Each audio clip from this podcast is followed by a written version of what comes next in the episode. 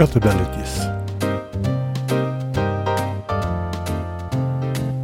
Verhalen over alles en niets. Door Wolfgang C. Lupus.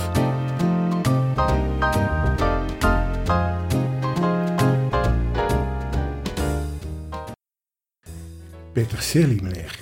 Peterselie en rauwe ajuin. Dat was het iets wat verbazende antwoord op mijn vraag hoe een mens er in godsnaam in slaagde honderd te worden. Peterselie en rauwe ajuin. Maria, met de nadruk op Mar en de I A er een beetje los achteraan klevend, was honderd geworden. Ze zag er best goed uit.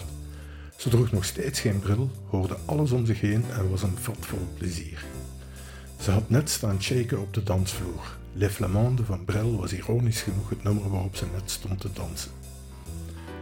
Dat ze geliefd was, dat leed geen twijfel. Personeel en medebewoners verdrongen zich om haar te kussen en te knuffelen. Ik, als buitenstaander, moest mijn beurt afwachten. Maar even later had ze tijd voor mij. In het aanschijn van zoveel levenslust en ervaring voelde ik me ongemakkelijk. Dus bralde ik maar de eerste en de beste vraag uit die in mijn hoofd opkwam. Een vraag die ze zonder enige twijfel al zevenenzestig keer had moeten beantwoorden die dag. Er waren namelijk zevenenzestig mensen in de cafetaria van het rusthuis. Maar zonder ergernis of aarzeling kreeg ik een antwoord. Peterselie en rauwe ajuin. Een bevreemdend antwoord. Iedereen heeft natuurlijk zijn eigen recept om oud te worden. De een schrijft het toe aan een gezonde levensstijl. De ander geeft aan dat gerookt vlees langer zal bewaren. Maar dit antwoord was haar antwoord. Een honderdjarige ervaringsdeskundige tegenspreken, dat doet de mens niet. Ja, ja, antwoordde een krasse late zeventiger mij. Toen we nog kinderen waren, propte ze er ons mee vol. Is het niet, Carla? Het was haar zoon, nog geen bewoner van Residentie de Oude Eiken, die haar direct zijn zus als getuige bijsleurde. En zie, ging hij trots verder, terwijl hij zijn zus hem gemoedelijk bij de arm nam. We staan er nog steeds. En dat kon ik niet ontkennen. Ze stonden er inderdaad nog steeds. Oma, nam zijn zus het woord, die is wel honderdzes geworden. En mama wil beter doen, niet waar, ma? Maria moest even lachen. Als het kan wel ja, lachte ze. Weet je, oma zou nog ouder geworden zijn, was ze niet omvergereden door die auto. Er viel een stilte. De drie keken elkaar verdrietig aan, maar schudden het onbehagen snel van zich af. honderdzes is al een mooi leven, besloot Ries, haar zoon de late zeventiger. En dat kon ik enkel beamen. Maar wat maakt peterselie en ajuin dan zo belangrijk, wilde ik weten. Peterselie is goed voor je.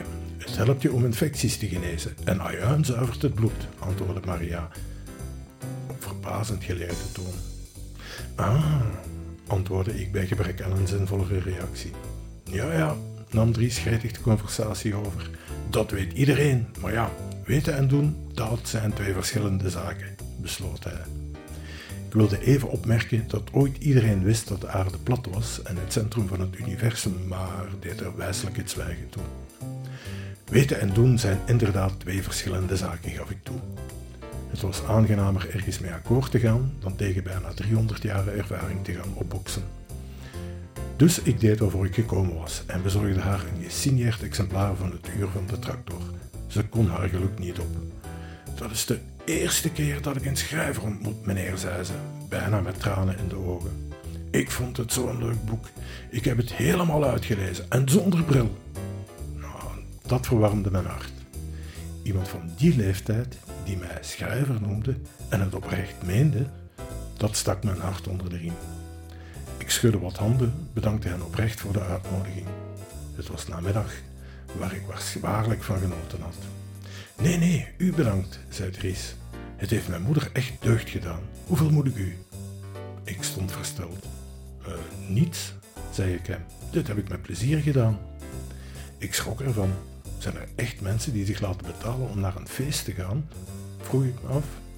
Allee, nogmaals bedankt. Hier, dat is voor de benzine, zei Dries, terwijl hij me een briefje in de handen stopte en me naar buiten leidde.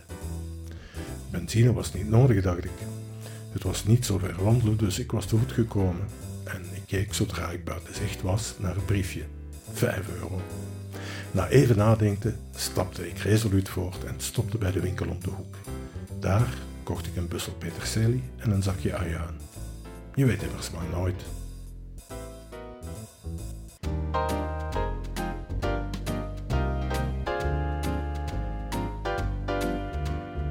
Kattenbelletjes. Verhalen over alles en niets.